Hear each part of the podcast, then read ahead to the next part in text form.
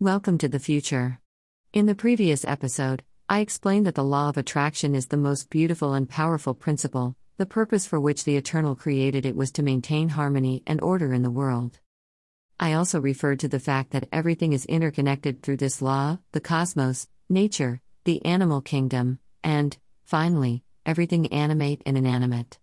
The links that connect one thing to another are the invisible threads of vibrations. I mentioned vibrations are the wires connecting or disconnecting you in an ocean of different energies, high or low. The vibrations are generated by the feelings, emotions, and moods caused by your reaction to thoughts.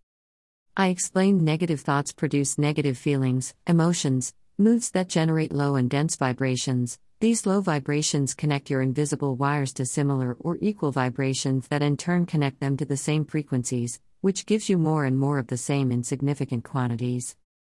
At the close of that last episode, episode one, I told you we have a fast and fair solution at all times, thanks to the Creator.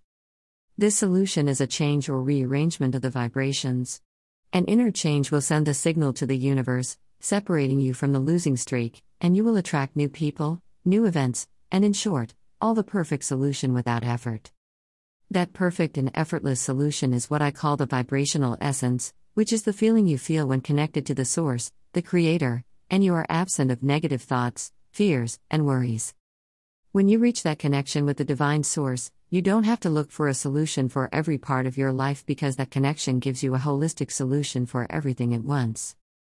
It is as Jesus said to Martha, Lazarus's sister, only one thing is necessary. That only thing that is necessary is your alignment with the vibrational essence, the fastest and most powerful vibration in the universe. The only feeling of the Creator and could be described as bliss, ecstasy, prayer in the spirit, et cetera. The bottom line is that this feeling is the zero point at infinity, where only peace, stillness, joy, and greatness are felt. Please do not confuse the feeling of peace due to resignation, which is the combination of a sense of loss and defeat, and in the end, it's a low vibration sensation. I'm talking about the high vibration feeling of calm, stillness, inner peace because you know the Creator will fulfill your wishes. Those incredible sensations align you with the vibrational essence because you trust the wisest and most powerful being in the universe. You feel a sense of peace that exceeds any explanation because it is combined with the feeling of victory, triumph, and glory. Even though complete stillness seems to have no action involved, it is the most powerful energy that moves the entire universe fast and effortlessly. Stillness is the nature of the universe. Look how everything is so harmonious in the cosmos, the animal kingdom, the vegetation, the rivers, the oceans. Nothing strives or struggles to be. Everything is a demonstration of peace, stillness, perfection, and organization carried out by the Creator.